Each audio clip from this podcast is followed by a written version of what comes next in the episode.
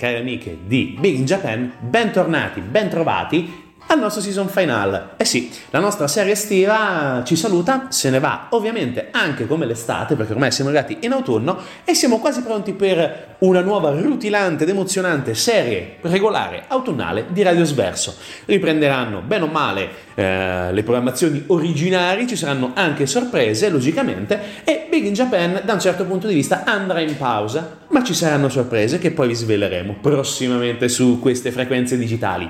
Ovviamente siamo dallo Sverso ovviamente siamo Radio Sverso e come abbiamo fatto spoiler la settimana scorsa quando parlavamo di Magic Night Rayart, eh, oggi eh, parliamo di censure ed adattamenti pirotecnici, definiamoli così, perché come abbiamo un pochino spiegato anche molto brevemente e in maniera molto gentile, diciamo così. Ci sono stati molti cartoni animati e molti anime eh, che sono la stessa identica cosa, solamente il modo di dirlo in italiano o regolarmente in pseudo giapponese, che sono stati mm, maciullati, nel vero senso della parola, dalla... Uh, come dire, non dalla censura perché sarebbe brutto dirlo, ma dal pudore italico, meglio, infiocchettiamola in maniera più decorosa perché sennò ci sarebbe veramente da arrabbiarsi in maniera feroce. Ma dicevamo appunto censure ed adattamenti pirotecnici, adattamenti avventurosi, come abbiamo scritto sui nostri social, certamente perché molte situazioni degli anime e dei manga non sono, diciamo, o comprensibili da un pubblico occidentale, ma nel caso specifico quello italiano,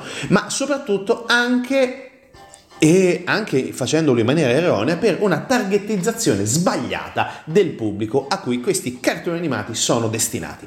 Certamente è importante anche raccontare che molti degli anime e molti dei manga per il mondo nipponico non sono pensati per il target medio eh, europeo, ovvero bambini che possono andare eh, in età scolare, ovviamente dalle scuole elementari fino, diciamo, in maniera molto generica, fino alla terza media, diciamo così, fino ai 14-15 anni, ehm, perché tendenzialmente sono um, fumetti o, o anime che trattano temi molto importanti a volte anche molto scottanti e con situazioni a volte anche mh, tra lo scabroso, diciamo così, perché a volte succede logicamente, e anche tra il molto violento. Ci sono stati dei casi in cui situazioni sono state totalmente stravolte, sconvolte, eh, devastate, nel vero senso della parola, per eh, come la povera signora Lovejoy, perché nessuno pensava ai bambini. Qui immaginate ovviamente una um, signora di qualsiasi Mm, regione, di qualsiasi città, di qualsiasi loco italico che quando oh, si trova di fronte, che ne so, alla classica scena di Kenshiro del, dell'esplosione con tutta la serie di colpi di acuto, esplosione piena, grondante di sangue, questa signora si strappa i capelli e inizia a urlare perché nessuno pensa ai bambini, perché nessuno... eccetera, eccetera, eccetera puttanate, esattamente. Perché c'è un errore a monte, come abbiamo detto, una targetizzazione sbagliata. Ma come al solito andiamo avanti, chiacchieriamo sempre troppo, sentiamo un po' di musica e poi andiamo a raccontare a volo d'angelo qualche caso veramente allucinante. A tra poco su Big in Japan.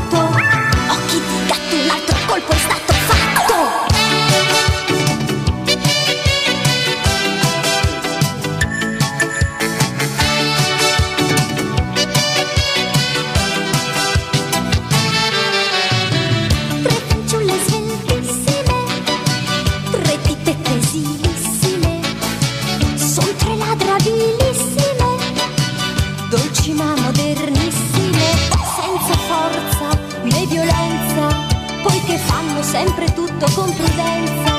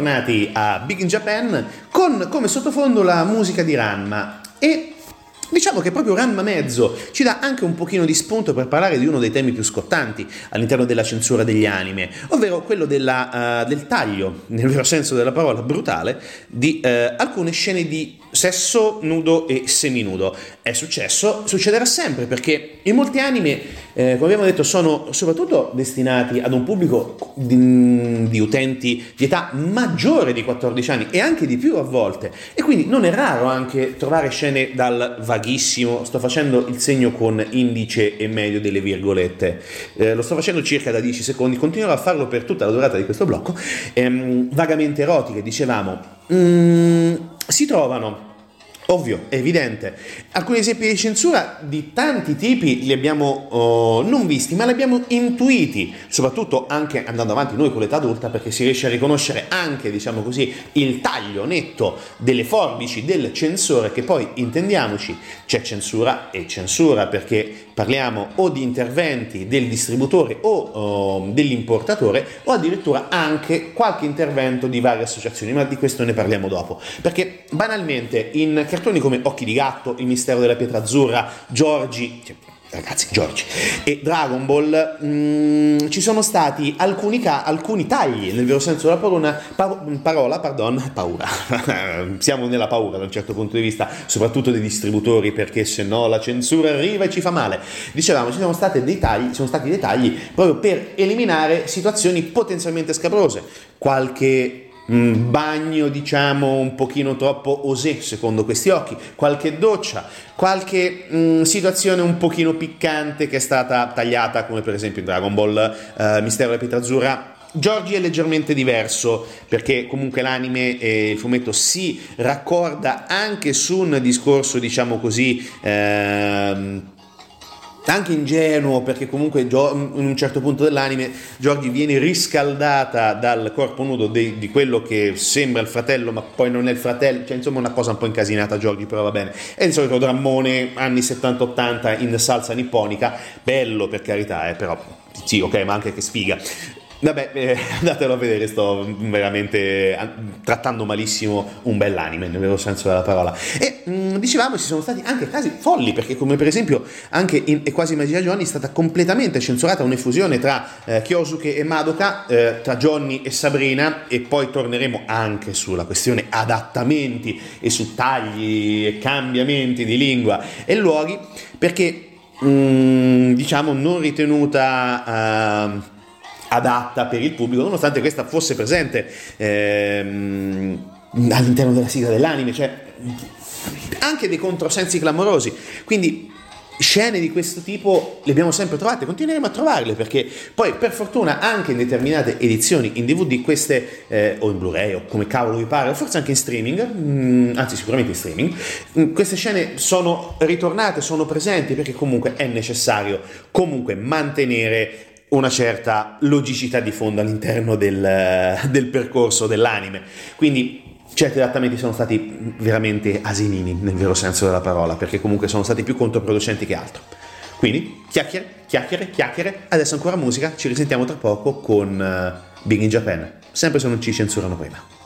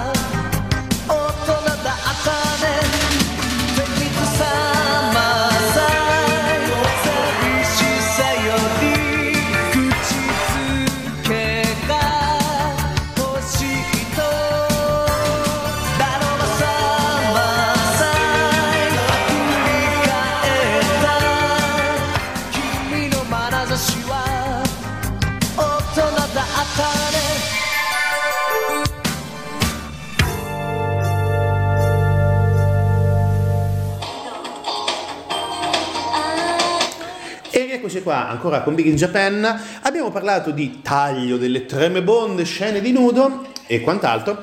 Adesso però entriamo in un'altra situazione molto complicata perché parliamo di adattamento, parliamo di adattamento di dialoghi, adattamenti di trama e comunque tutte situazioni che ehm, servono per rendere più appetibile ad un mercato, in questo caso italiano, ma soprattutto anche ad un mercato di, di bambini o poco più che bambini, le modifiche alle trama che vengono fatte per adattare il prodotto ad un mercato diverso. Ci sono stati dei casi in cui sono stati totalmente, ma nel vero senso della parola, eliminati tutti i riferimenti al mondo del Giappone, come per esempio eh, mi viene in mente Goldrake che all'inizio eh, venne tagliata tutta quanta eh, la parte riferita al Giappone, così come anche venne cambiata anche mh, diciamo parte de- della struttura dell'anime per l'eccessiva violenza del duello tra i robot, anche qui in questo caso molte virgolette con indice medio.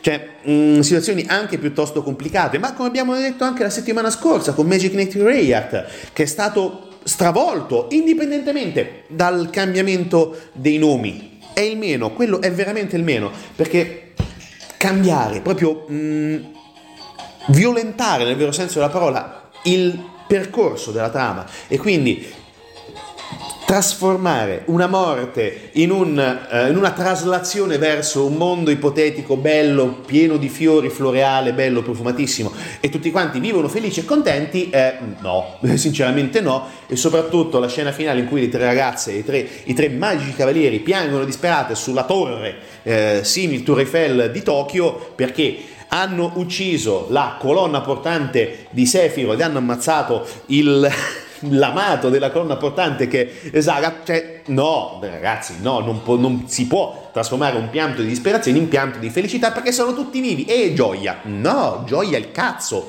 E adesso censurate questo. Altro altra follia nel vero senso della parola ma è un, è un adattamento idiota nel vero senso della parola. One Piece nella sua straniante marcia verso le 37 miliardi di puntate, ehm, l'anime è arrivato in Italia, credo ormai vent'anni fa, una cosa del genere, non mi ricordo, ma il protagonista è stato cambiato nel, nel concetto, Monkey D. Ru- Monkey D. Rufy. Bene, benissimo, non lo puoi adattare il rubber solamente perché ha mangiato il frutto gam gam, no, perché si allunga e sembra gomma, no, è un adattamento del cavolo. Quindi, detto anche questo, c'è anche da dire che ci sono stati degli adattamenti interessanti e anche ben riusciti. A volte capita, per esempio, i Cavalieri dello Zodiaco. Ne abbiamo parlato mm, qualche mese fa eh, in un altro programma che era Brutal Chic con alle conti dei Trick or Treat che hanno fatto eh, recentemente, hanno pubblicato recentemente un disco dedicato ai 12 eh, Cavalieri d'Oro del Grande Tempio di Atene e raccontavamo e chiacchieravamo dicendo che comunque i dialoghi in italiano sono stati resi anche più mm, intensi, anche per un utilizzo di definiamo un italiano arcaico ed in questo caso, eh, o meglio, un più marziale, più, eh, più cerimonioso, meglio. E in questo caso è stato un adattamento vincente. È un caso, benissimo. Mm, tagli per programmazione poi ne abbiamo visti tanti, per esempio le cutscene, anzi gli catch, scusate, non le cutscene, quelle sono un'altra cosa. E come per- abbiamo detto, tante di queste situazioni sono state cambiate con ehm, delle soluzioni anche banali e quasi Media Johnny, per esempio, abbiamo parlato prima, Orange Road, porca Ok, ci siamo capiti. Porca puttana, adesso lo dico, veramente censurate questo grandissimo cavolo. È stato deva- devastato, demolito, tagliato, nomi a caso. Cioè, non è quasi media Johnny. Che cacchio è Johnny? Non è Johnny, non si chiama Johnny, maledizione. Non è il protagonista Johnny, si chiama Kyosuke. Non è Johnny, maledizione. Accidenti, ci sono cose che devono rimanere tali. E detto questo, sentiamo ancora un po' di musica e poi probabilmente entriamo nella censura più mm, folle e anche più preoccupante da un certo punto di vista. A tra poco su Big in Japan.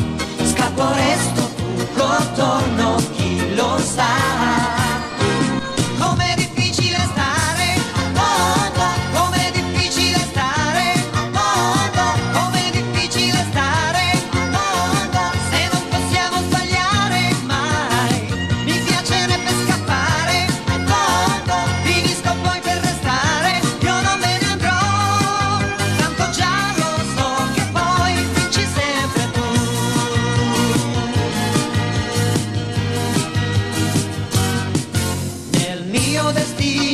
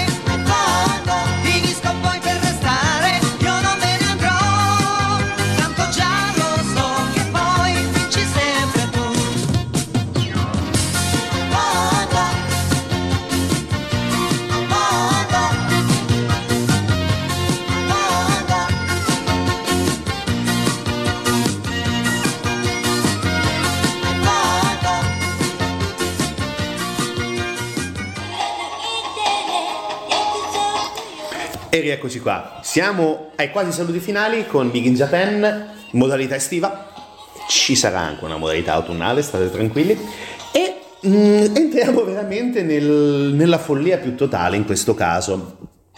Perché mm, parliamo di Sailor Moon, ok, ma non parliamo solo di... mm, oddio, mi, f- mi fa solamente solo fatica a chiamarla Bunny, anche perché anche in questo caso eh, c'è un- stato un adattamento asinino perché Usagi è stata eh, chiamata eh, Bunny. No, e Marzio non si chiama Marzio, cioè non è quel demente di Milord che... Ok, ma si chiama Mamoru o Mamoru, non so dove cavolo va l'accento, ma no, è sbagliato, cazzo. E qui gente censura, B Parandello, signore B Parandello, Moige censura questo. E sto facendo ciao con le mani. E per non dire altre cose più spiacevoli, ma questa è un'altra storia che non sto facendo, non ho neanche pensato, siete voi che l'avete pensato. Ma torniamo a Sailor Moon. Sto delirando e va bene così perché mi fa veramente ribollire il sangue, ma non perché mi piaccia Sailor Moon, sì, anche, ma soprattutto per la follia più totale, ovvero il modo in cui è stato trattato l'amore tra Sailor Uranus e Sailor Neptune. Ok, bene, mm, chi è un po' all'interno del mestiere e ha visto Sailor Moon ha notato che tra queste due guerriere Sailor c'è un rapporto peculiare. Non che ci sia niente di male, love is love, evviva, benissimo. Solamente che mh, nell'adattamento italico ehm, sono state presentate come amiche o qualcosa del genere. E vedere delle amiche che hanno degli atteggiamenti di quel tipo, sinceramente, un attimo lascia un pochino perplessi. E mm, ok, non c'è niente di male, ma non si capisce perché, se sono amiche, hanno quel rapporto di estrema confidenza. Ma perché? Perché queste due ragazze hanno un rapporto amoroso ed è esattamente quello che è stato cambiato, stravolto, perché come una ipotetica signora Lovejoy inizia a strapparsi i capelli urlando perché nessuno pensa ai bambini. Ma in questo caso c'è qualcuno che pensa ai bambini. Questo qua veramente è stato uno degli attacchi più belli degli ultimi cinque mesi.